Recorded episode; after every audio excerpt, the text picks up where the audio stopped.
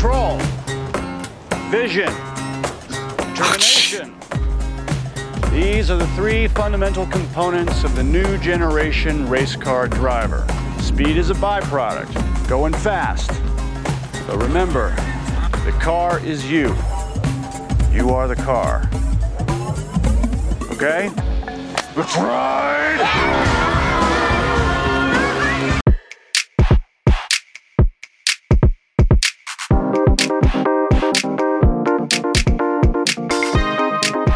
The fuck is a reboot? Well, a reboot, boys, is when Hollywood wants to make a lot of money without the hassle of creating a new movie. So they take an old movie and change just enough to make you pay for the same shit all over again. Those greedy fucking animals. Oh, it's insidious.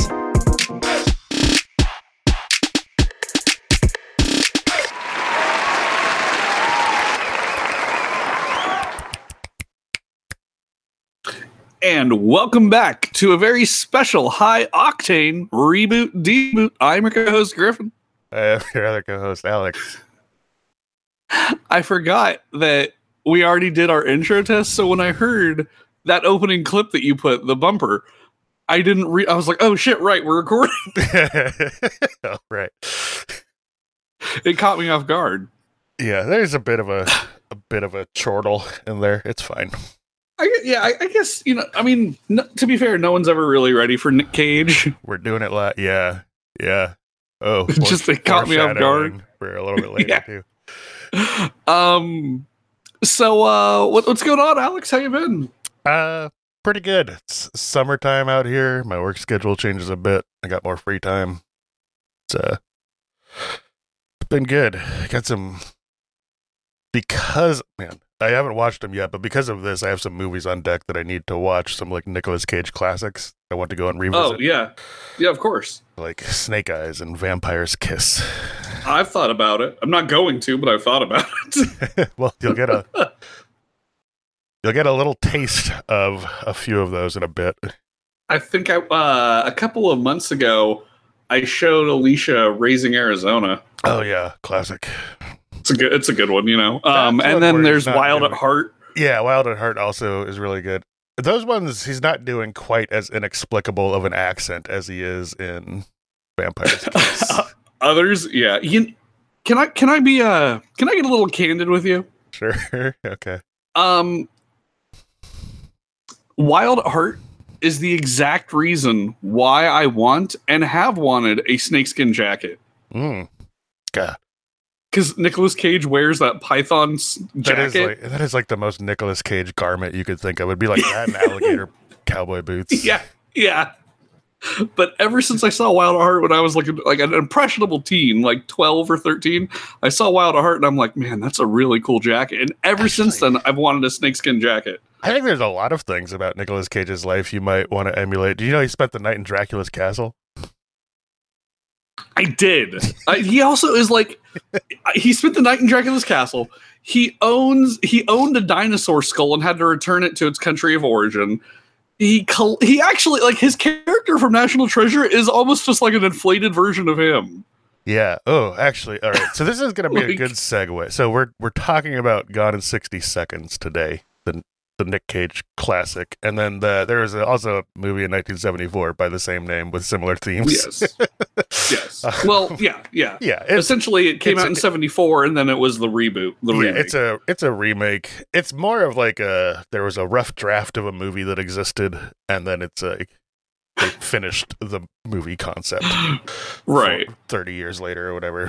But so I hadn't seen This movie made me. There's some like quality Nicolas Cage stuff in here. He's not as over the top as he is in a lot of stuff. It's almost like the last great Nicolas Cage movie. I would have to see a timeline because I think that The Rock is before this. That's earlier. Yeah, I don't. There's still stuff like I liked Matchstick Men and a few of his other things that came out, and he's like had a bit of a resurgence now where he's doing like some pretty stuff.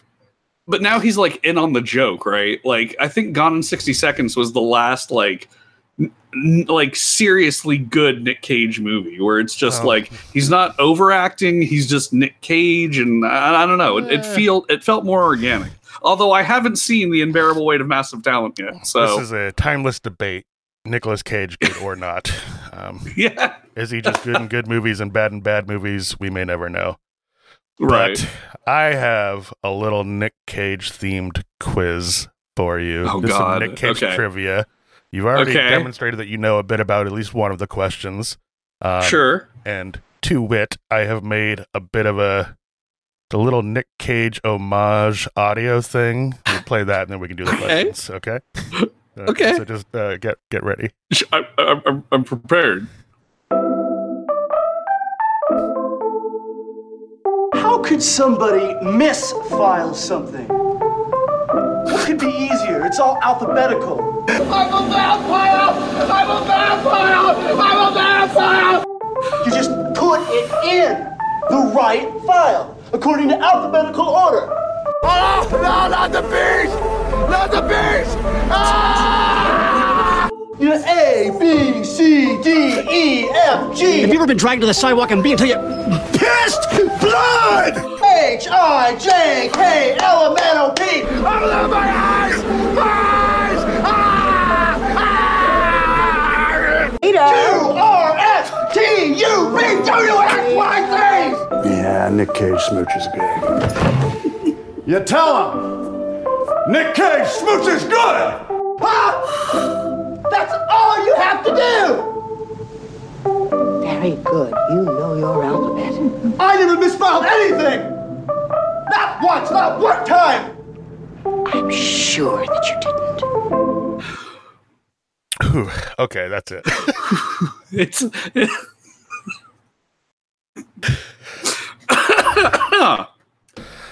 That is filing alphabetical order rant from Vampire's Kiss, shot through with some other classic Cage moments. Yeah. I had a lot of fun putting that together. Once I was, I would have too. I would have too. All right, you ready to jump into it? Yeah, yeah. Okay, what city is Nicolas Cage's tomb located in? And bonus point if you know what shape it is. Wait. What city is Nicolas Cage's tomb located in? And what shape is it for a bonus point? He's not in the tomb. He bought it for later. He bought it for... Okay. Oh, Jesus. I actually don't know. It's a city he's got like kind of an association with. He was in a movie directed by Werner Herzog, and the name of the city is in the title. Does that help? Oh.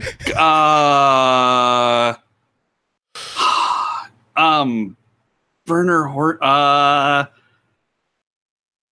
a city? A Nicolas Cage movie named after a city. It's in the title. I don't know. You want to...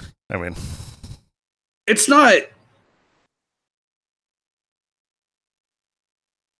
I'm just gonna go ahead. It can't... okay, go. It's not... Yeah, okay, go. The tomb is located in New Orleans, and it is shaped like a pyramid.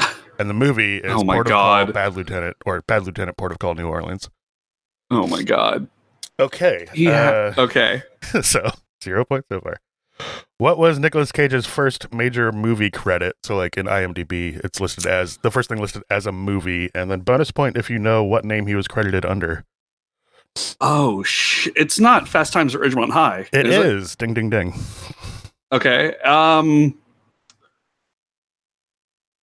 And what name was he credited as? Yeah. Oh God, It's not a crazy one. It's not like... I know. It's, just... it's like a... It wasn't Nikki, was it? No, it's just... It wasn't... It's his real name before he changed it. Coppola? Yeah, Nicholas Coppola. Okay, I thought it was Nikki Coppola, but yeah. Nikki is the name of his hallucinated version of himself in The Unbearable Weight of Massive Talent. That's fun. Okay, so... So I'm at 1 point? Yeah. Okay. Two for that last one. You got the name and the movie. Okay, so Nicolas Cage changed his name to avoid accusations of nepotism. What superhero does his adopted name pay homage to? Luke Cage. That is correct. Yeah. What superhero did Nicolas Cage name his son after? Slash, what is his son's name? One of his sons. Oh, God. Kal-El.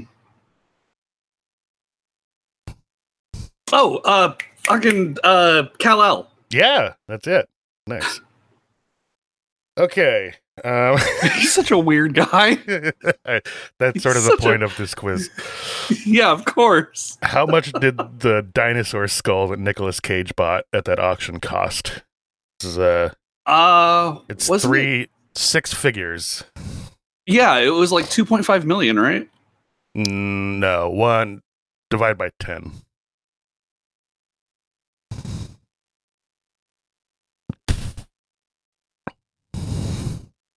It wasn't 2.5 for that skull?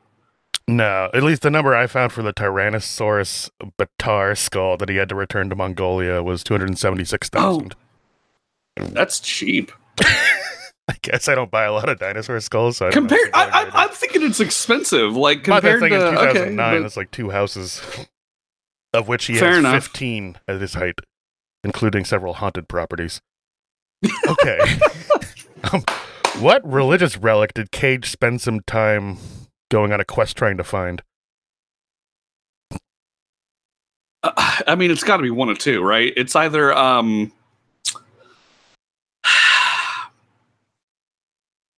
is it the Holy Grail? It is the Holy Grail. Okay. He was unsuccessful, just so we know. It was either going to be the Holy Grail or the Fountain of Youth. The Fountain of Youth, maybe the Spear of Destiny or the Shroud of Turin. Well, those are both, behind glass. Oh, yeah. Okay. So unless he's actually going to pull a heist. What psychedelic drug did Nicolas Cage do with his pet cat? What? What psychedelic drug did Nicolas Cage do with his pet cat? I heard you. I didn't know he did that. Psychedelic drug. Yeah. Okay. Helping you with the question here. There's only 3 or 4 to pick from. Right. Well, but see, it's Nicolas Cage. So, yeah, he could be into some weird shit. Could have been doing DMT before anyone knew what it was. Could do shrooms, maybe acid. But I think Nick Cage is more of was it peyote? No, it was mushrooms. Ah, okay. Classic mushrooms. All right. This is the last question. Might just be a straight guess, but how many acting credits does Nicolas Cage have? We'll go plus or minus 10. This is everything under his acting credit in IMDb. Acting credits? Yeah. Wow. Okay, you know what?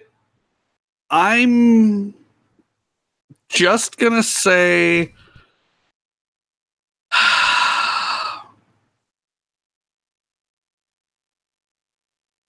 135. Not too far off. It's 109. Okay. 105 if you only count stuff that's already come out. He has 4 things that are currently in post-production, including a rumored fucking Tiger King show. Oh, my. I know. It's tough being a Nick Cage fan sometimes. It is. But yes, well, that's almost an unfair question because he's been in so much. I know. That's why I was this is just going to have to be a guess. He's in 2 movies a year every year since 1980. So much. The Family Man, fucking Kick-Ass. Oh, God, he's in so much. Between Worlds, Knowing, Next, Adaptation. Fun one. Adaptation. The Color Out of Space, Face Off, Leaving Las Vegas, The Rock. Yeah. Jesus. It's been a bunch of awesome movies and some not so great ones. But a lot. Definitely a lot of movies. Well, thank you for playing. That was the whole quiz. Mostly an excuse to learn weird facts about Nicolas Cage. But you know what? I support that. Okay. I'll have to find another use for that audio bumper too. I'm not sure where it'll be relevant. But at some point. I gotta use it again. Okay. Yeah. Well, that was my little prepared bet. That's a good one. So yeah, as Alex said earlier, we're covering the 1974 Gone in 60 Seconds, and then the 2000 rough remake reboot starring Nick Cage and Angelina Jolie and Vinnie Jones. Took the concept and turned it into a real movie. Yeah.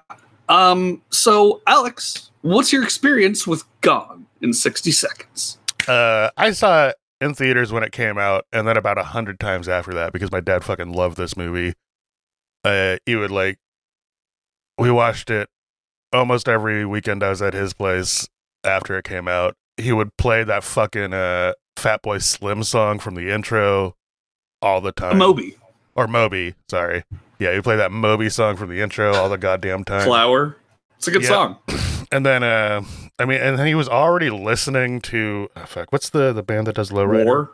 Yeah, War. He was like already a War fan, but started listening to Lowrider more after the movie came out. So I am pretty familiar with this. I hadn't watched it in probably like 15 years, but it was really fun getting to revisit it. And then I had heard this was a remake of a thing, but I had never seen the thing or really knew anything about it. And I was surprised and confused upon seeing it for the first time. What about you? I had never seen the original Gone in 60 Seconds, and I only knew it was a remake because of like just existing in the world and finding out that, Gone in 60 Seconds is a remake. That was all I knew of the 74 one. The 2000 one with Angelina Jolie and Vinnie Jones and all that. Giovanni Ribisi. I saw on one of like the movie channels on television. Oh, sure. In like 2001 or two. And I bootlegged it off the television by taking a VHS tape and putting tape across the strip. Oh, yeah. And then sliding in and recording. So I and I think I still have that VHS somewhere. And then I think I wore that tape out with how many times I watched it myself. Classic movie. Yeah. I think that might have been the same way we had our copy of it, too, because my dad was definitely not paying for movies, but he did have one of those black box cable things. Like the Unscrambler. Like, there are two movies that I associate with my younger self as, like, knowing these are cool movies. And the first is Pulp Fiction, and then Gone in 60 Seconds. Or, like, the two movies that I saw where I'm like, these are cool movies. That's how I felt the entire time watching this again. I was like, God, it just clips along. All the characters are pretty awesome, and it just feels really cool all over the place. It does. Like, it really does. A lot of, like, reverence for the cars, which is really cool. And, like, totally absent from the original one, which is kind of weird. Like, you can tell it's people that like cars making it, because I don't think you make that movie if you don't like cars, but it was oddly done.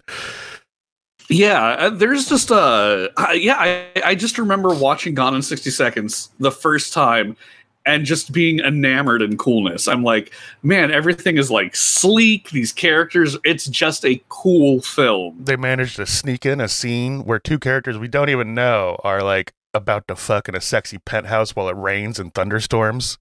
Yeah. And like about 30 seconds, and then we're just out in a Ferrari driving through Long Beach. And like as they're fucking like, or as they're like getting to it, like Nicolas Cage and Angelina Jolie, I'm like, it's just a cool movie. Yeah.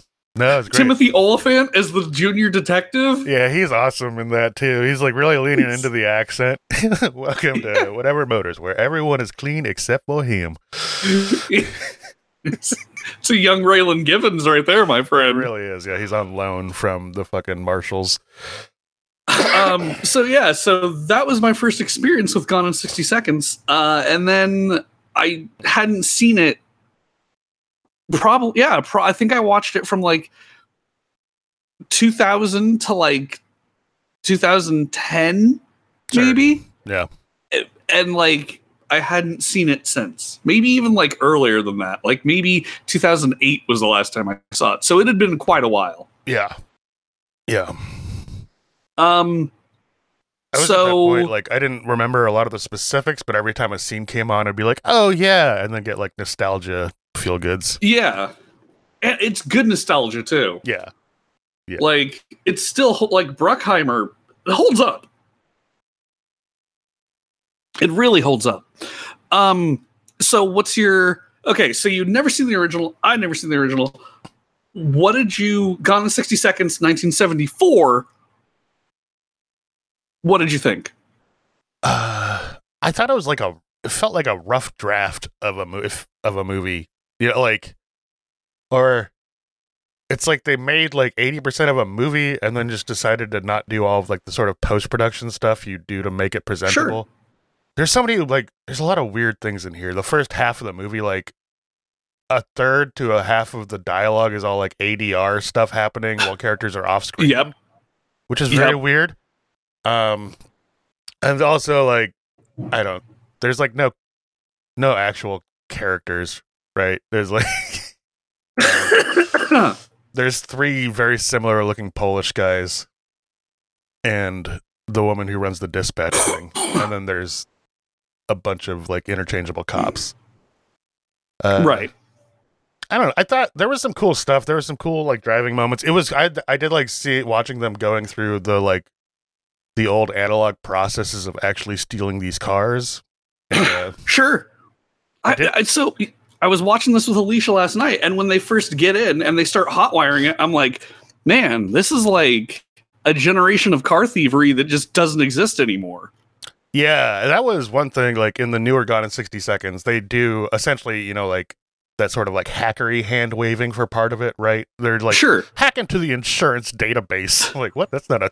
There's, like, multiple companies. I don't think they all share it.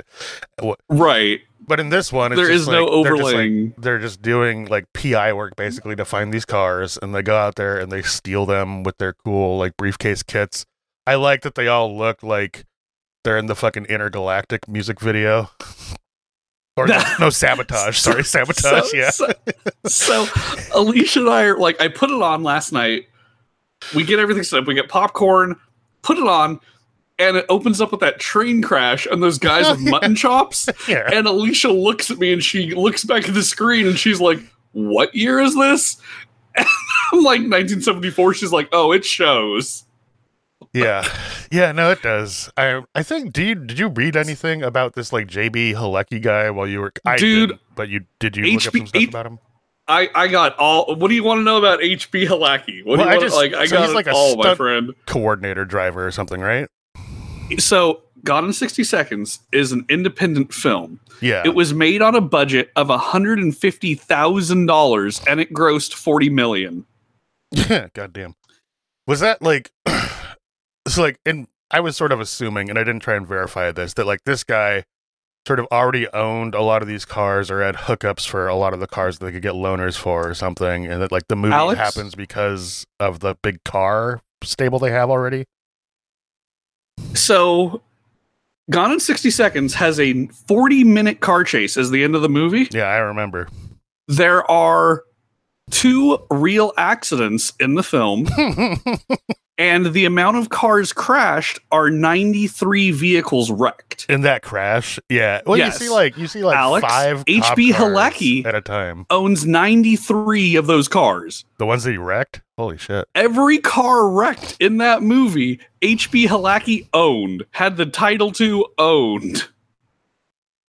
Yeah, that's crazy. It's like, I got the impression he must have been like, he must have had a lot of cars, or at least like worked in like a wrecking yard or something, or, you know, like there's those parts seem the most authentic to me. The parts where they're like showing the shop that they work on the cars in. So originally, H.B. Halicki, his father was from Austria, and he was an auto mechanic and a car salesman. Mm-hmm. So they kept the business running. Like, even to now, you can go down to New York and that auto shop is still up and running. Huh. They're still doing it. It's family owned since 1919. He's doing it. H.B. Halicki owned every car in Gone in 60 Seconds that was wrecked. So any car that had any damage to it, he owned personally. Yeah, that's crazy, man. There are 2 unplanned car crashes that made it into the film. H.B. Halicki wrote the film, directed it, produced it, starred in it. made the music for it, and was also the stunt coordinator for other drivers for it. And he suffered multiple injuries in this movie, not the least of which are hospitalizations for compacted spine, broken leg, fractured tibia, like all kinds of fucked up shit. One time he got knocked out, and when he woke up in the hospital, the first thing he asked was, did we get coverage? And then he went back on set. Wow. That accident, by the way, was when he hit a light pole going 100 miles an hour, and that was a real accident. Is that the one where he's on the freeway when he takes that wide turn from the outside lane and then clips the light pole and spins around? Okay. That's a real accident that was covered. There's another one where he missed his brake mark, and he sent a Cadillac Eldorado almost careening into another car. That's a real accident. Mm-hmm. Like... They were doing these chases like on live roads. Yep. Oh my God, that's so irresponsible. I guess you don't have the budget to close them down, but holy shit. They were which almost makes that way more impressive when you see the film, right? Because think about how much how you have to be really good to be a really crazy driver. And to do that on open roads through six Southern California towns. There's scenes where he's on the highway, like passing people on the shoulder. And I don't think they were all stunt drivers around him. There's a scene where he passes a semi on the shoulder on an on-ramp while getting onto the highway. You know? Through the entirety of Gone in 60 Seconds, 1974, 127 cars were destroyed or damaged. Halicki owned 93 of them. It's straight up crazy, especially like when you get to the last half of the movie, which is basically that car chase scene where they start at the International Towers in Long Beach. Sure. Which is there's a little nod there. That's where they pick up Eleanor in New Gone in 60 Seconds, too. It's at the International Towers in Long Beach. That was nice. You see like 5 or 6 cop cars wreck at a time at several different points throughout that chase. It was okay. Are you a car guy? Like a car chase guy? Like Vanishing Point? Mad Mary, like, Crazy Larry, like Bullet, Ronin, those kind of things. Yeah. Are you like a flying car, like Streets of San Francisco car chase guy? I do like a good car chase or like driving centric movie, but I'm not like I couldn't. Did you remember that commercial from like mid 2000s where they tie someone up and throw him in a trunk and they drive all crazy and they let him out and he's like Ronin and they're like, no, Bullet, do it again. They throw him back in the trunk. Like I could not do that, but I do like a good car chase movie though. So, how did this 40-minute car chase? It's a 40-minute car chase. Yeah, it was. This was not fantastic. Honestly, I kind of disagree. Really? There were so many points. It felt like a 40-minute version of that fight from They Live. Where you keep on being like, okay, we can stop now. Nope, he's getting back up. Okay, we can stop now. Nope, he's back. I mean, definitely from the cops' perspective, because they were like, pursuit is over. Nope, pursuit's back on. It comes to a dead stop at like 4 or 5 different points. And then it's like, oh no, we left a car-sized gap in between our cars again. Womp womp. Knowing how this movie was made, knowing everything I know about, like, it was made on a shoestring budget, essentially. It was an indie film. It was made on real roads without closed sets. There was no... Like, all of the dialogue was improv and ad-lib. Yeah, that checks out. I don't mean that as a compliment, either. All they had was a rough outline of scenes, and then actors... or even live extras, because the extras were just people in the town when they happened to be driving through it. Yeah, that makes sense too. So like, not like there's only knowing really all of that, knowing the real accidents, knowing that they didn't close down they didn't close down highways, man. They're doing that through 6 towns. That's crazy. Like this is like crazy. A Citizen Kane movie. That is impressive from like an engineering sort of standpoint. Like. The spectacle of it all and that they got it all to come together is very impressive. That said, could have been like 20 minutes shorter, I think. Because there's not there's not a lot of particularly like interesting driving that happens in there in that scene, right? It's like, okay, we're on the road, now we're in the dirt, now we're back on the road, now we're on a highway, now we're in the dirt some more, now we're going in a different direction. It's still fun though. I think that the driving sort of styles have changed a lot in the like driving heist movies now. There's a focus on like tighter, more technical stuff going on, right? There's lots of like driving through alleys and like doing like 90 degree e-brake turns on a dime and stuff, right? Whereas this one is just sort of like balls, his car is fucked up immediately and then he just drives as fast as he can in straight lines for a while, which is still cool to watch. Did the version of Gone 60 Seconds you watched have like a thing at the end that's a little tribute to the guy and then it's showing like that Mustang doing donuts at a demolition derby? It did not. Okay. Well, but can I tell you something? Yeah, sure. Do you want to know another real accident in this movie? Yeah. Okay. Yeah. It opens up with a train derailment. Mm-hmm.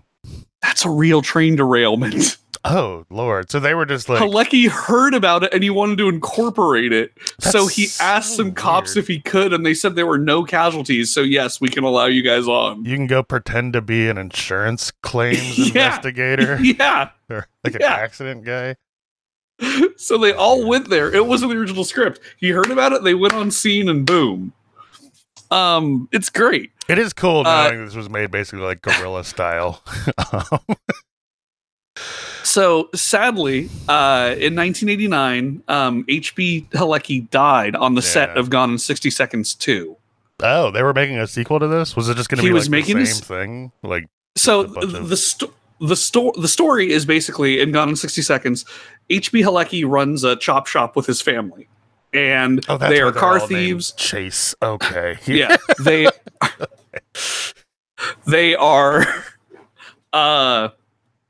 They're a family-owned chop shop. They steal cars. Then they look for an identical car, swap out the plates, the tag numbers, and then you have a brand new car that's essentially clean, and that's how they do their thing. They are paid an amount of money from an Argentinian to steal 50 cars and deliver them. These are all high-end cars, export cars, pony cars, et cetera, et cetera. One crazy Ford Bronco used for off-road races. So in 1989, there was and they started shooting. It was Gone in 60 Seconds 2. H.B. Halicki, Toby and Denise Halicki were all involved in this. It was a bigger story. It was about an international thief, and there were 400 cars to destroy for the film that were purchased. Oh my God. They had really 400. Getting into Howard Hughes territory here. So there was a scene in which a water tower was supposed to topple on the ground, and the cable attached to the tower snapped. It sheared a telephone pole, and that telephone pole hit on Halicki. It fell on him, and it killed him. Yeah, that sucks. So then Gone in 60 Seconds 2 was over. However, Denise Halicki, who is his wife, continued the legacy and actually worked with Bruckheimer and licensed and produced 2000's Gone in 60 Seconds. Okay, that's the Halicki name that I did see. Yeah, interesting. Cool. Well, that's nice. Like, a little bit of that left there. And I feel like they didn't like take a ton from the original movie, but they did some nice like homage stuff, like the International Towers and that scene with the heroine in the Cadillac Eldorado. The scene with the heroine, yeah. The name Atlee. Atlee. What was that? Atlee is... Atlee's the black guy in the original crew, and then Atlee is the guy who's working for Kalitri in the remake. Oh, with the is that like the guy who kind of looks like a younger Robert Duvall? Yeah, like the guy I can't remember his. I can't either, but he's with their crew most of the time, but he's like the go-between. It's Will Patton. Yeah, Will Patton. Yeah, Will Patton. Yeah. He's like reluctantly working for Kalitri and. Right. Like helps the kid get out and stuff. Yeah. I liked him in that a lot. I also really liked Christopher Eccleston. Dr. I liked as Raymond Kalitri. Everybody. Everyone's even great. Like, the crew of like young dipshits is still fun. They're all great. So and the famous car Eleanor Yeah, I mean, that's all over Gone in 60 Seconds. Well, there were four Eleanors. There are four Eleanors, but they're different cars. So, like, no, they're all the same Mustang. No, I mean, between the two movies, they're different cars. Oh, right. But it's still a Mustang. It's just that one Mustang. Is a yellow and black Mustang. No, the other one is a gray fastback. They're also different models of Mustang, right? Like, there's like the Shelby GT 500 something, Shelby GT in this one, and then in the old one it's like a 73 Mustang fastback. Yeah. Oh, man, I'm not a fan of the way those look, honestly. Really? Come on, you didn't like to see Eleanor getting that car that car took punishment, dude. Dude, in the version of the movie I watched, they're driving like the wrecked up version of that car. It's all spray painted on the side. It says "Gone in 60 Seconds" on the side of it, and there's like some promo stuff. He's just, whipping donuts in it. Oh, what did you see? I must have saw the original. You must have saw some memoriam or I think I did re-release. Because it would have had to have been a re-release because it also had a little rest in peace HB thing. See, yeah, I got the original. I don't know. I didn't read into the different versions of the releases of this. I'm sure they weren't too substantially different. For yours, was it basically impossible to see in the few scenes where it's shot at night? Oh, I couldn't see shit when it was night. Yeah, I just saw headlights. That was the same thing here. It's cool watching this car chase between four cars that are just interchanging pairs of headlights. This is awesome. This is really compelling, guys. And again, they didn't have the money. What are you going to do? This is a guerrilla-style movie. Don't shoot the scene at night. I get that they're stealing cars, but, they stole all the other cars in broad daylight. Hey. I just... it was just confusing. I was basically just watching 4 minutes of darkness. The interesting thing about Halicki, though, in 1977, he did some follow-ups. A follow-up called Double Nickels, which is about car stuff. Mm-hmm. The Junk Man, which is about car stuff. And then a short called Deadline Auto Theft. Hmm. These are all independent films. These are all based heavily around toys and trucks and cars. And Halicki was just a car dude who happened to be in the minor movie industry because he was able to pump these things out. Yeah, no, you could definitely tell this had to have been made by a car guy or some car people, which is really, it was really cool to watch. It's just kind of it feels like maybe an unfinished, unpolished. I think maybe if you were hey, so what's happening in post-production? They would have been post what now? We're done. They would have been what? It's the done. Movie's we cut out. It together. That's it. We're not. I enjoyed the charm of watching this movie. I had a good time. I had a good time watching it. It was fun. It was basically after a certain point, I was oh, there's not really a story happening here. I mean, there is kind of a little bit of a setup. I like them explaining the process for getting the car switched back and forth. It doesn't become... That was just a cool little learning tidbit about car thievery. It isn't really relevant for the rest of the movie. Right. But it was cool to learn, and it's cool to see those thief kits, and it was cool to watch all these cool cars from the 70s and earlier on there and stuff. That's all very neat. There's a jump scene in this movie. Oh, yeah, where he jumps that line of police cars in the Mustang. And it looks that car hits the ground so fucking hard on the nose. So that compacted 10 vertebrae on Halicki. That checks out. It looked like it compacted that beyond the car, too. They said the injury was not serious, although the director of photography said that Halicki never walked the same again. So that's the... I'm not trying to victim blame here, but it seems maybe not the safest sets on the planet. And so the fact that they're expanding the spectacle of the stunts they're doing for the second one, and then someone died. Kind of checks out. Alex, so that jump was 30 feet over 128 feet distance. It does not look that long the way they shot it, because they shoot it head on. You basically see the thing go up, get some hang time, and then come and slap its head on the ground so hard. It was not done with a gas-driven catapult. He did that on his own with that engine in that car. Yeah. Like, that's fucking crazy. It is, yeah. And apparently mildly crippled himself doing it, so... And to think, like, that they were doing a second one, he was like, 400 cars to destroy. Like, how many vertebrae I got left? 30? It's crazy. Like, knowing all this stuff in my head and then watching it, you can find better movies. You can find more compelling movies. You can find movies with a better plot, but I don't think you can find a guerrilla indie film with as much charm as this one.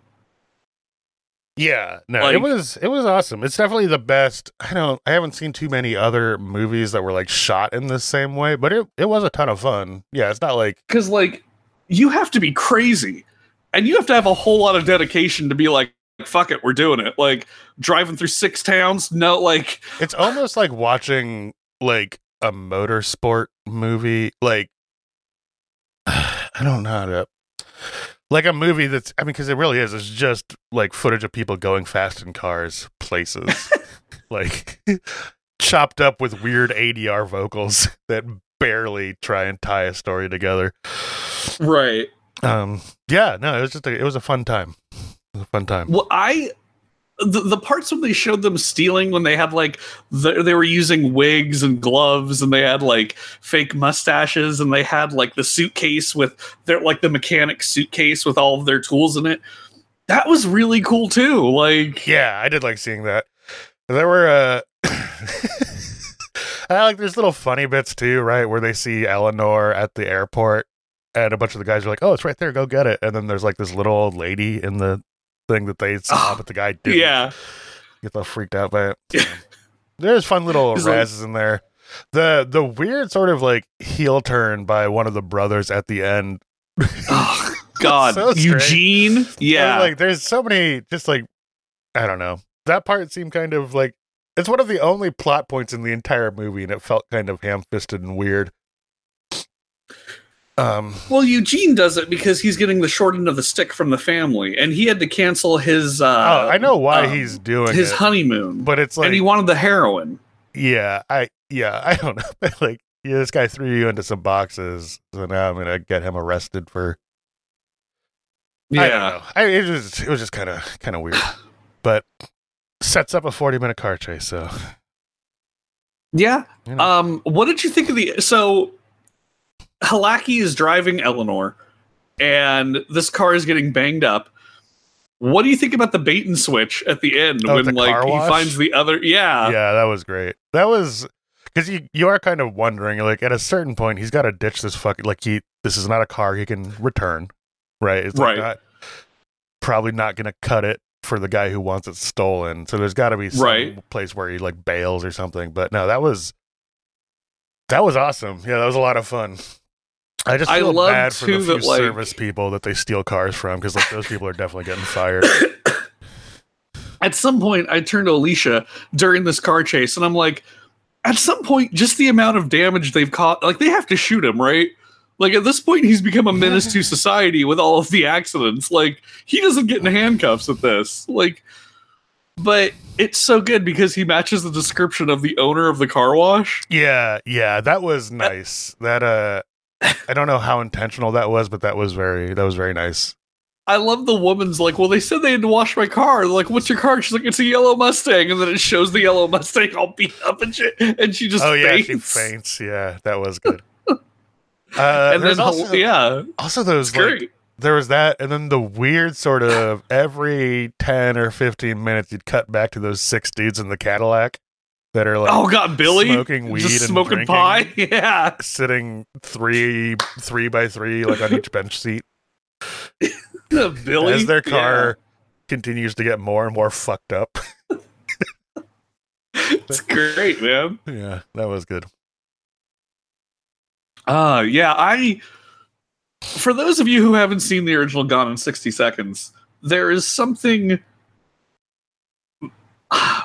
magical about the way it was filmed and how it was filmed and knowing that it had a shoestring budget. I'd recommend anyone watch it at least once because it definitely shows a style of filmmaking that never gets made and that will never get made again. It's the closest thing I can think of. So it's like a movie made by like a stunt team coordinator, but like kind of I don't want to say bad, like maybe. So like the closest thing I can think of now, like movies made by stunt coordinators, right? Like John Wick is one. Sure. Where like basically there's a whole team just to figure out how that car is going to drive and do crazy stunts. At least in the first two. And then it's sort of the rest of the movie is like put together by the fight team and stuff. And there was also, do you remember Death Race? Yeah. The Tarantino one. So that's another one that was like made by and acted entirely by stunt people. Except for Kurt.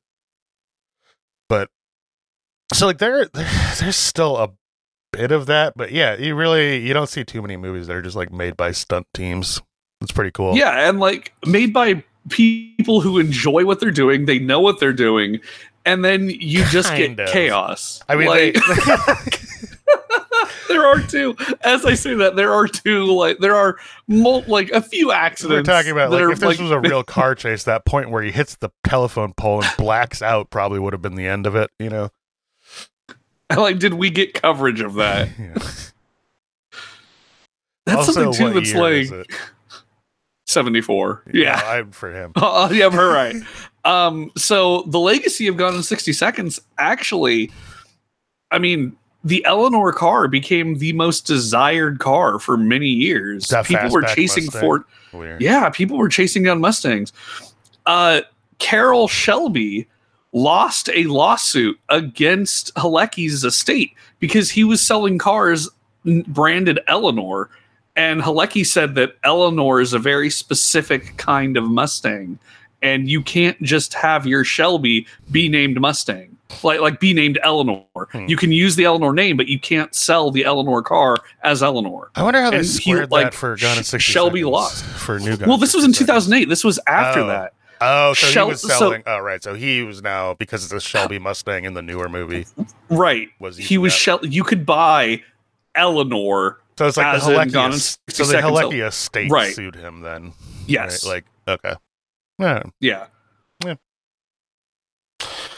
It's I don't know. Carroll Shelby probably doing fine.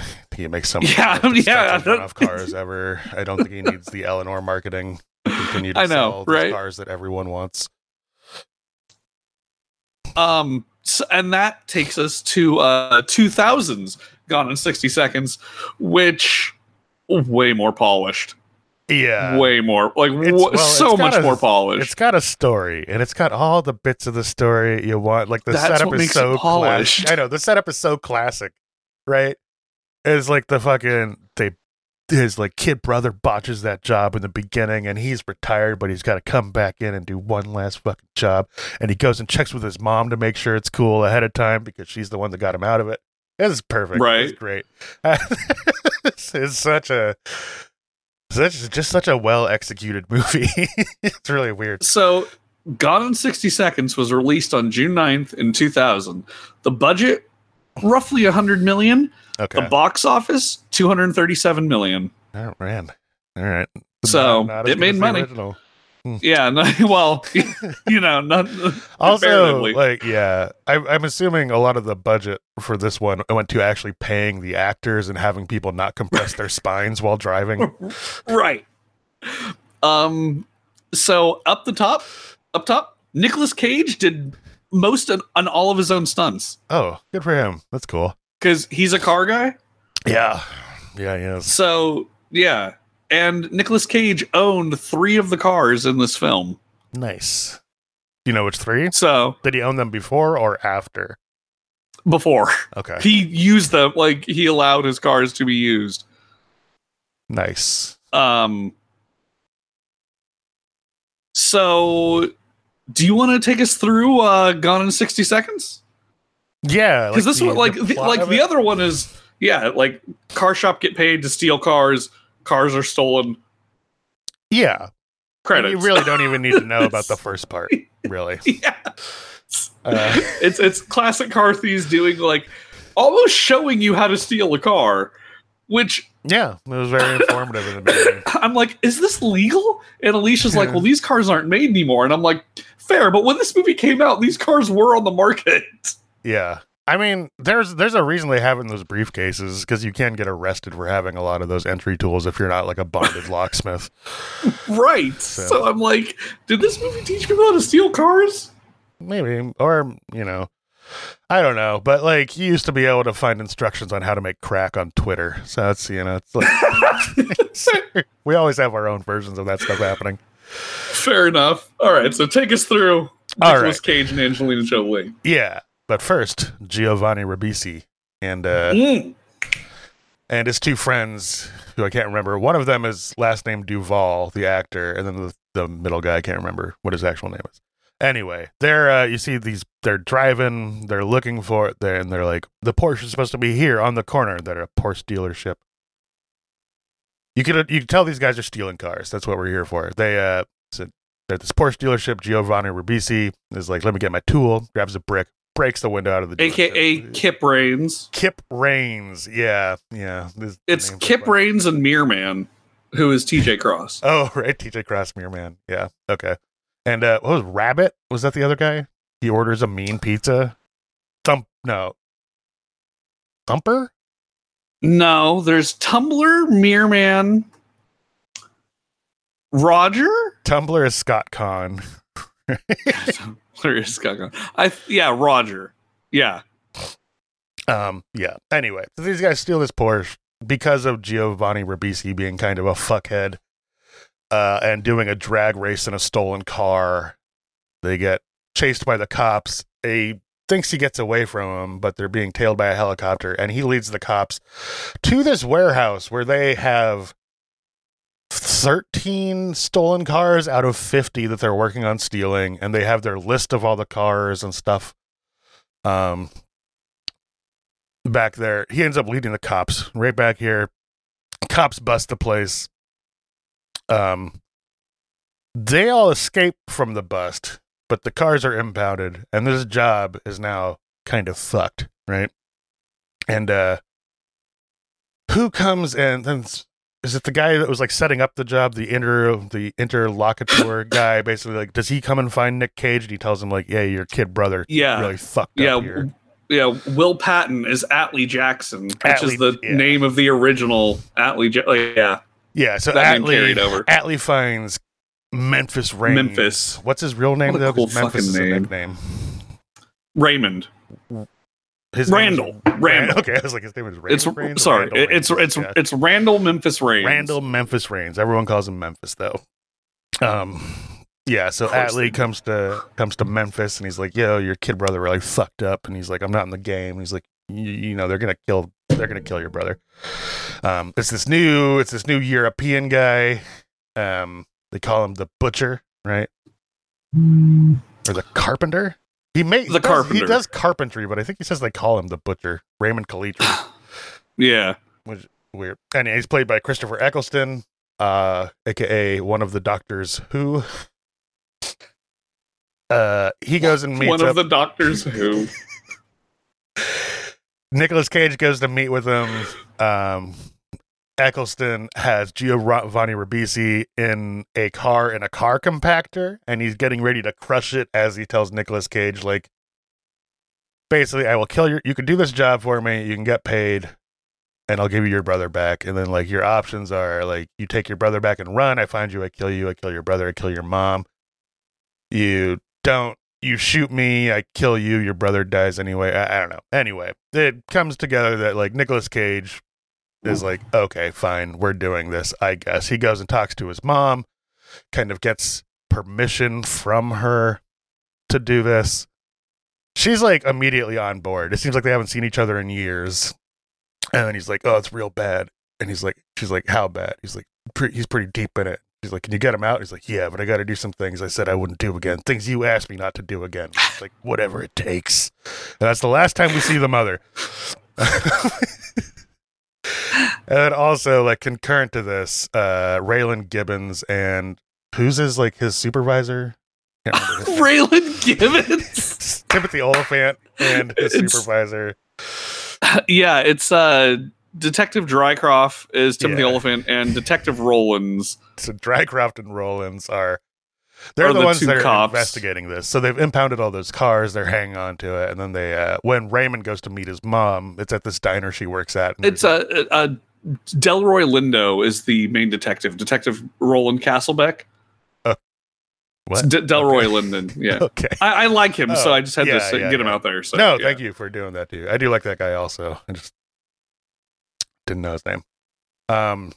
The diner that Nick Cage meets his mom at, there's also like some beat cops in there. One of them calls, and he's like, hey, get the captain on the phone. He's never going to believe who just walked back into town. Memphis reigns.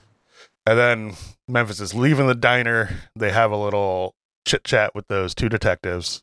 And like now, they're like, everyone knows the game is afoot now. And then Nicolas Cage goes and meets up with Robert Duvall, right? Robert Duvall runs a sweet-ass body shop. He's got all these classic cars that he's working on. They sort of reminisce about the good old days for a bit. They do this really charming thing where Robert Duvall plays a tape of some engines going off. And then Nicolas Cage is like reciting the kind of engine it is based just on the sound of it. It's great.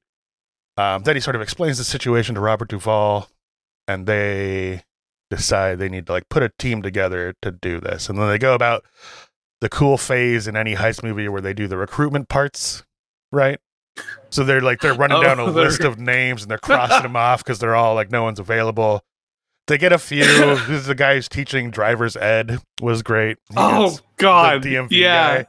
He gets brought on. He's really fun. Then they're like. So they get, that's a Chi McBride. Oh yeah. So they're going through there. I think he's the only person they recruit off of that list until they get to the last two, and it says Sphinx and Sway. Yep. And so they call Sphinx first, I think, and it cuts to a phone ringing in a morgue, and these two like terrified orderlies being like, "How do you tell him he has a call? I don't want to tell him. You tell him." And like, how is he going to take a call? The man never speaks. And then it's Vinnie Jones in a morgue eating a sandwich while autopsying a body, which is like, this is one of my favorite. It's weird that it exists all the place, but it's one of my favorite like movie language thing is like, this is how you can tell a person is really cold and doesn't care about death is because they're eating food around a dead body and frequently placing the food on the dead body as they walk to do something else and then getting it back off without any qualms. I think this was Vinnie Jones's first movie in America too. Oh really? And he has one because before this he was working with Guy Ritchie. Yeah. Oh, first American movie. Yeah. Yeah, maybe. I think this was his first American movie. When did Midnight Meat Train come out? Way later. Way later. So, yeah, Nicolas Cage is on the phone with him. He goes, like, Sphinx, is that you? Press the button if that's you. And he presses the button. And then it seems like generally good things are indicated. Nicolas Cage goes in person to check on Sway, who is Angelina Jolie. And she's working on a car. Sarah Sway Weyland, yeah. Yeah. Kind of just a little portmanteau of her. The great descendant of the Weyland-Yutani firm in the Alien franchise. Wouldn't she be like a progenitor and not a descendant? Yeah. Okay. Like, yeah. Her children with Memphis. Fuckery. Her child with Memphis later in the extended lore goes on to... Yeah, Jerry Bruckheimer is very clear about this. Yeah. Also, not just Jerry Bruckheimer. J.J. Abrams helped finish the script for this. Yeah. Yeah. Yeah. So Sway is like, she's working in an auto shop doing stuff, and then Nick Cage is trying to talk to her about stuff, and she's like really busy, and she's like, "Oh fuck, I gotta go to work." And he's like, "I thought you were at work," and she's like, I work two jobs. You got to work a lot harder when it's honest. And then her next job is just at a bar. It's like smash cut immediately to the bar, and like the conversation picks up right where it left off. It's like a fun movie thing. They're going back and forth. They clearly have some history, but he leaves like sort of unclear. And then are they at the bar next when Sphinx shows up? I don't remember exactly why. They're at a. Memphis is leaving the bar, and Johnny B shows up to shake him down. Leaving Angelina Jolie's bar, and then Johnny B, the like kind of foil, he's just like a dude who shows up to fuck with Nick Cage every now and then, and also you can because Nick Cage used Johnny B. And he's Nick pissed. Cage his crew used to swipe Johnny B's jobs. No, I think he's pissed that like Johnny B is basically like new in town since Cage left, and Johnny B is pissed that this job went to Cage instead of him. Right. It's like a turf thing, right? But he's not new in town because Nicolas Cage knows him. Yeah. Okay. Maybe it was like an up and comer back in the day or something, or because Nicolas Cage was gone for like 8 years, 6 years or something. Six, is that what it is? Yeah. Okay. Yeah, but I do like every time Johnny B shows up, you could hear Nicolas Cage go, "Johnny B." It's really fun. And they're about to fight. Johnny B and his boys have some guns, and then the camera swings around, and here comes Vinnie Jones, and he's got a rag shoved into the gas tank of one of their cars, and he's lighting it. He blows all their cars up, and then they just beat the shit out of Johnny B and the boys, and go on about their day. I love too that like as Sphinx is helping Memphis away, we just see two other cars inexplicably on fire. Oh, yeah, that too. They just blow up. Time delayed. And then so like that's the crew. We don't have Sway there yet, but like they all go. Now everyone's sort of talking about the plans. They're at these docks. This part really cracks me up. So they're at these docks and they're showing the places where they're going to load all of these stolen cars into. And then Sway just rocks up on a fucking motorcycle. It was just silly to me that like, is this place even a secret? Like, there's just, did you find it on MapQuest and just like pop down here? I know. So Sway rolls up on a motorcycle. Angelina Jolie actually is a car fanatic. Mm. That motorcycle, Alex, it's one of 300 that's produced worldwide. Wow, shit. So that motorcycle, highly rare, super rare. And Angelina Jolie just got 30 seconds in this movie. Yeah, like a super rare. It's just in this one scene. She pulls up at the docks, hops off, takes the helmet off, and then Nick Cage is like, "Boys, this is Sway." And then they go on about their business. I don't know. From there, they plan the heist. I mean, they have 3 days to pull this heist off based on when Nick Cage pulled Kip out of that car crusher. It's like there's a 72-hour countdown, right? So they decide they're going to do all of them in one night as quick as they can. Before 50 cars, 1 night.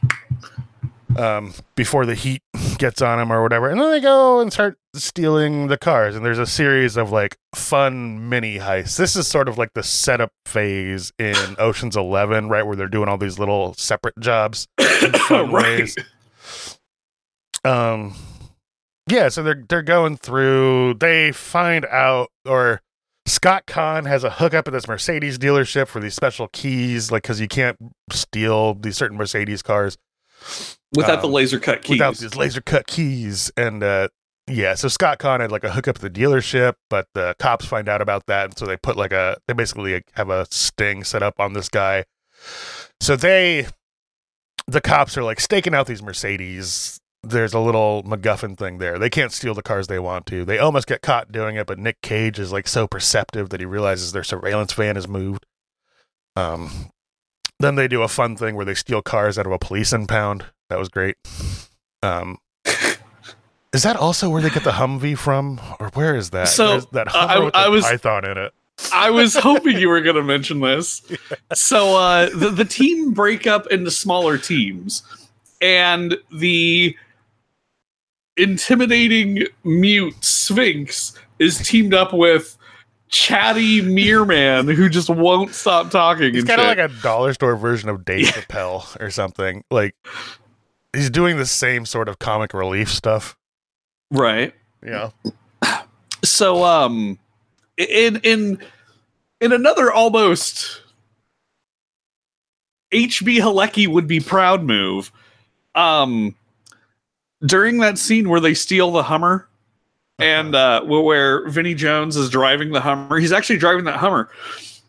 He actually had to push a stunt driver off a ramp to get through there properly. So what you see in the car is when that cop car goes over the ledge. Oh, that was real? Or yes, that was like real. Vinnie Jones actually got too... It was unplanned. Oh. Vinnie Jones got too excited and he just like kept going. And when the... Like, apparently there was some off-screen conversation between that, and when Vinnie Jones looks down to this car sticking straight up with the stern driver looking back at him, Vinnie Jones said, "That'll teach him," and then he drove off. Okay. Cool. Yeah. So that's awesome. There's lots of little sort of just like comedic moments where they're stealing individual cars. And there's like also just some cool ones. We just get to see like a shitload of cars. They break into a Ferrari warehouse at one point, and it's just like, oh god, my name's Roger, sir. Can I help you? Oh god, yeah, I'm Nicolas Roger Cage too. Getting to play a character of like a rich douchebag. So, two Rogers don't make her right. Yes, this is the one. I saw 6 exactly like this morning. What does that tell me? There's too many self-indulgent wieners with too much bloody money. Yeah, it is nice they give them an opportunity to go on some, at least one or two little rants as different characters that he's playing. Right. Yeah. It's great when, so some of the cars are being watched because the police are kind of onto this now. Yeah. And they go back to that warehouse and find the list. Right. When Alex said they used the keys to go back to the police impound to steal the original Mercedes, Otto's dog, and Otto is Robert Duvall. Former Chop Shop. Yeah, he's Robert Duvall. He's the former Chop Shop turned body repair where Memphis got his education. He's like the old. He's the old dog in this, essentially. The old head, yeah. His dog eats the keys. Right. And, they send Ferb and Tumbler to get X-Lax and get the keys out of the dogs and all that. I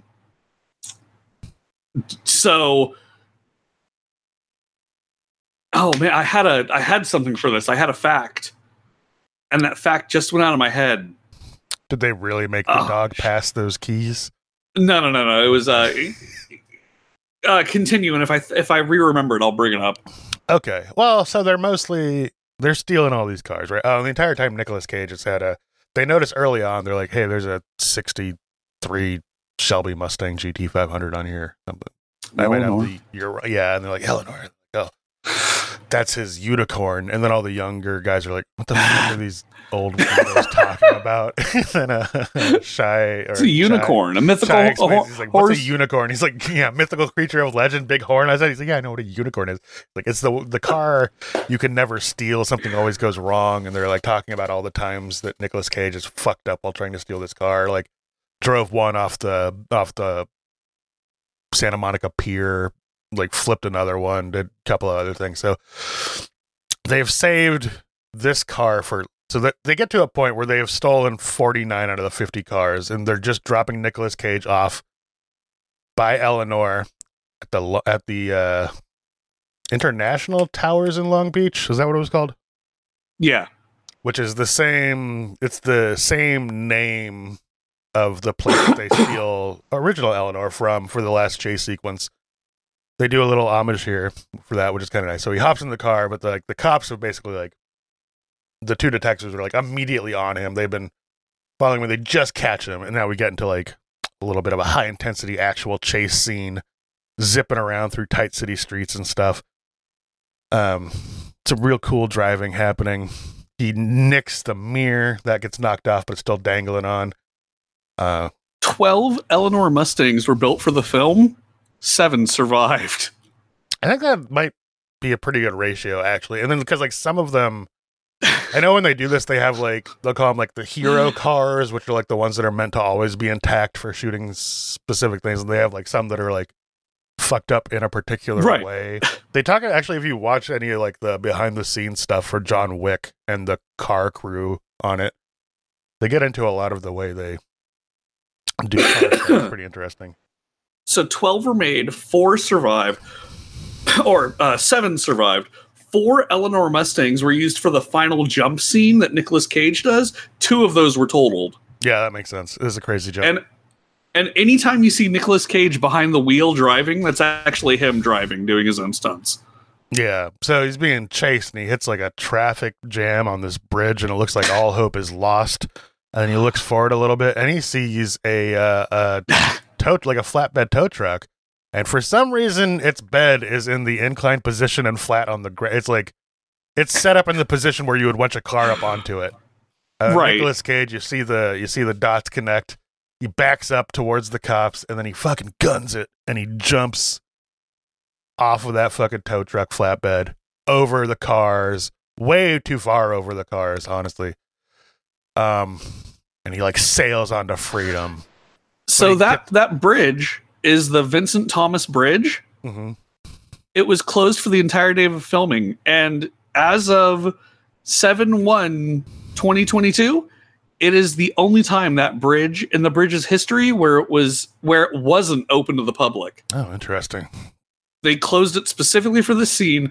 And because, they're an actual movie in their studio, they had to close parts of downtown LA to film this. Yeah. People were pissed because it made traffic around, like, LA and traffic is already legendary, right? But it made traffic so much worse. That's the price you pay for living in places like LA and New York, though. Every now and then, a couple of blocks get shut down so they can make a movie.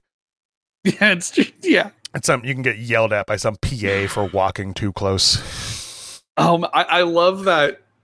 I love that. So, like, during that chase, when the helicopter is following Memphis through that water system, like the LA River, right? And he hits the turbo button, and the helicopter's like, he's going. And Timothy Olyphant's like, man, this guy can drive. Oh yeah, I think I didn't bring it here, but I took a clip of that. And the guy's like, what? He's like, no, I just mean, he's like, it's probably just the car. It sucks. Yeah, it's probably just the car. Timothy really Olyphant is such a joy in this movie. He's got a lot of killer. Every line he has is great. It's so good. She is mean. He's talking about his wife, his partner's wife. Like, so good. He's a lot of fun. Timothy Olyphant. So Nick Cage gets away from the cops, makes it to the docks, but he's literally 1 minute late. And 1 minute, some random English dockhand is like, "Nah, fuck on out of here, mate. We're done." Like, it's so arbitrary and weird. but them's the rules, I guess. So he goes to see Raymond Calitri, and Calitri is just being a dick for the sake of being a dick. Really, he's like, "Oh, you were late. You're a minute late," and also that mirror's all fucked off. And Nick Cage, I think, right, like they make it seem like he's scrambling, but he's like, "No, you just slap it back on there. It's fine." And he's like, "He's right. Yeah. You could just the mirror would be super easy to replace. It's literally the only thing that got touched on the car. I mean, the frame's probably really bent from that jump now, but I don't think you can see that from the outside." Anyway, Raymond Calitri is just being kind of a dick, and then they go into like a little sort of showdown. Raymond Calitri is basically getting ready to be like, "Nick Cage, I'm gonna fucking kill you and your brother. Tough shits." And they go and have a little like run through his weird like wood shops, car smashing warehouse thing with like made of pipes. Yeah, there's like gantries just all over the goddamn place. It's a very inexplicable facility. Yeah, but they go around, they get into a scuffle, like, up, way the fuck up on some gantry, right? There's all these, like, graded walkways up around the top of this place. And I think Nick Cage ends up, does he, like, just kick the dude in the chest off of one of the walkways? So they get into a struggle and a gun, I don't know. Something happens. Nicolas Cage is able to throw Doctor Who off of this walkway. Doctor Who falls through this glass ceiling that's halfway, it's like at the halfway point in this building. He falls through the ceiling and into a coffin he had made that he was using to intimidate them earlier. And that Raymond Calitri is dead. The cops show up to like clean up some of his like cronies, and then Nicolas Cage has a little chat with the lead detective that's been following him, and they kind of just like part amicably. Right? because they have a little bit of history. Like, yeah. Castlebeck was trying to bust Memphis. Yeah, like Memphis when Memphis is Castlebeck's unicorn.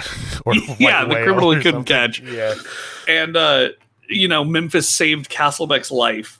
And oh, that's what he is. Also yeah, like. Yeah, yeah. Castlebeck also has now like learned that his kid brother botched this job for Calitri, and yeah, he knows why Memphis came back and why he did what he had to do. Yeah, yeah. So they reached a nice little point of understanding there. Does it end with Nicolas Cage teaching go-kart lessons again?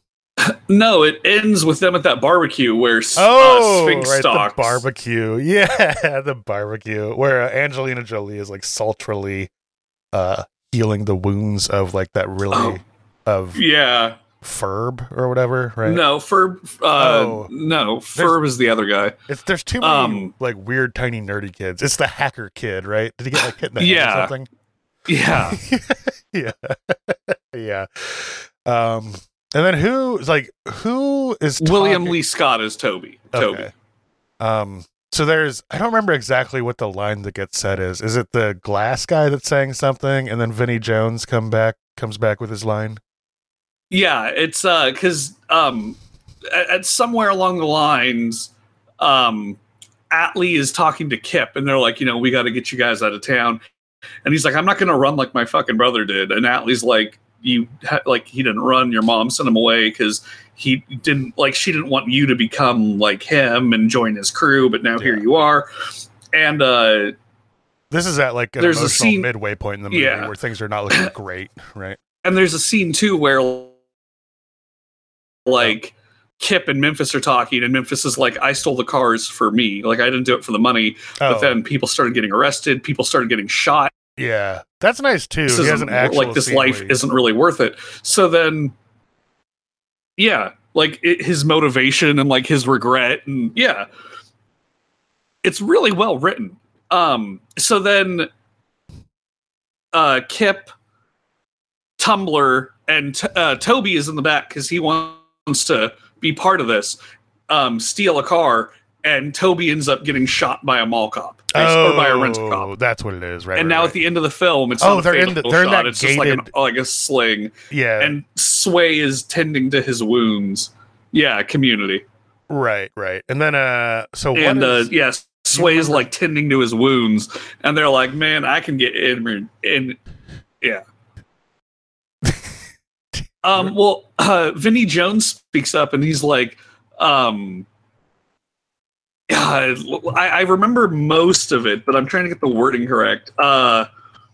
It's something like,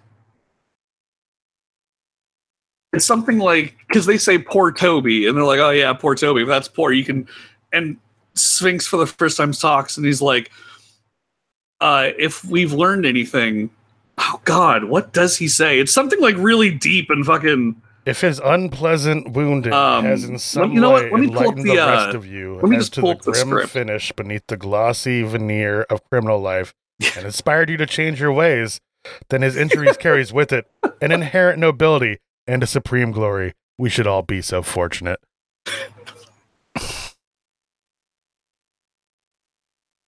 You say poor Toby. I say poor us. Yeah. And then Nick Cage is like, hey, I thought you were from Queens. The first time he speaks of the movie. Long Beach, right? Yeah. Yeah. Yeah. He's like, hey man, I thought you were from Long Beach. Yeah. And then it turns out that Kip actually bought an Eleanor for Memphis. Oh yeah, I forgot. It ends with Memphis getting his Eleanor, and Sway and him like hook back up, and they, nice little wrap up. And all in all, that's Gone in 60 Seconds. Which and the reason why it's called Gone in 60 Seconds is because that was the average time it took a professional car thief to steal your car. Hmm. Cool little tidbit. Okay. What did you think, man? Like upon rewatching this, I loved it. It was great. It was tons of fun to revisit. I don't know. This is a really fun movie. I was glad to see it again. What about? I mean, think it sounds like you had a good time watching it. Having seen the 1974 Gone in 60 Seconds. Yeah. Yeah, but having seen the original Gone in 60 Seconds and then seeing this, this actually is a heightened experience, because knowing now of the legacy of the original and knowing what the original did and was and how it was a guerrilla film, and then seeing this polished version, I'd almost call this Gone in 60 Seconds a love letter to the original. Like, I feel like Halicki, if he had the money and the budget, this would have been his Gone in 60 Seconds, you know? I think it's cool. I enjoyed the original. I enjoyed the remake. And as long as they keep it in the spirit of like cool cars and cool people, like being heisters and driving, I say reboot Gone in 60 Seconds again. Yeah. I think I'm on the same page with you. Like I would get a, I would, or maybe not necessarily like exactly Gone in 60 Seconds, but I would like just another, like, here's a shitload of cars we're stealing. I guess I haven't paid attention to Fast and the Furious very much. They're mostly about driving the cars fast, I think, though, right? They're stealing VCRs in the first one, not really stealing cars. Right. Or VCR DVD combos. Such a time capsule. But yeah, no, same. But like, I have a lot of so Gone in 60 Seconds doesn't have 9 parts. Yeah, no. And it doesn't need it. I'm just trying to think if there are other, like, sort of like movies that are about a lot of different awesome cars. There's not a ton, really. Yeah, I'd be down to see something else like this if it was made the same way, with like the same sort of reverence. And I do agree about the two in conjunction, like the two Gone in 60 Seconds. It's like you get to watch, like sort of a not a rough draft, but like a concept movie, and then like a fully realized version of that concept later. This is very cool. Works really well together. Reboot, yeah. If they, I don't know, if Nicolas Cage gets called back, I would check that out, or someone else maybe. But